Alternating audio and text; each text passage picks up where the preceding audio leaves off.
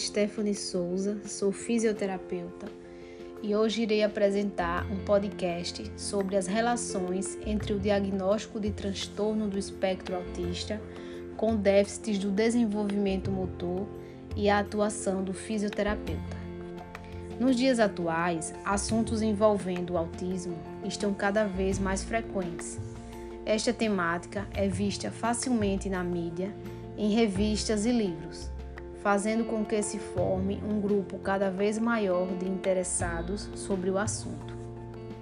Porém, se faz necessário que a população entenda em sua totalidade as dificuldades que o indivíduo terá ao longo da vida.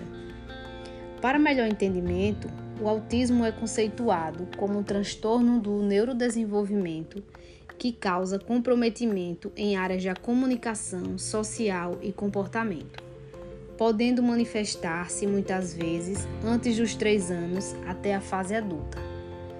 Os critérios de diagnósticos são dados a partir de um manual diagnóstico e estatístico de transtornos mentais, publicado em maio de 2013, chamado de DSM-5, ao qual tem como evidência demandas de comunicação, interação social, padrões repetitivos e restritivos não sendo colocado em evidência as dificuldades motoras como critérios para serem avaliados.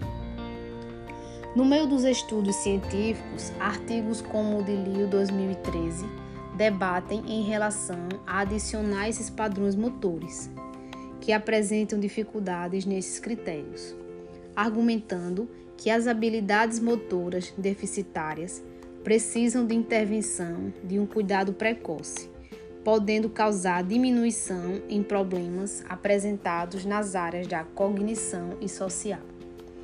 O indivíduo com autismo necessita de um acompanhamento multiprofissional e o profissional habilitado para diagnosticar e intervir nas alterações do desenvolvimento motor é o fisioterapeuta. Este profissional é habilitado para desenvolver um plano de tratamento focado nos aspectos ao qual o indivíduo apresentou dificuldades e alterações. Os resultados são dados através de uma avaliação detalhada que envolve uma avaliação observacional e aplicação de baterias, testes e checklists, de forma a respeitar a individualidade de cada criança ou adolescente.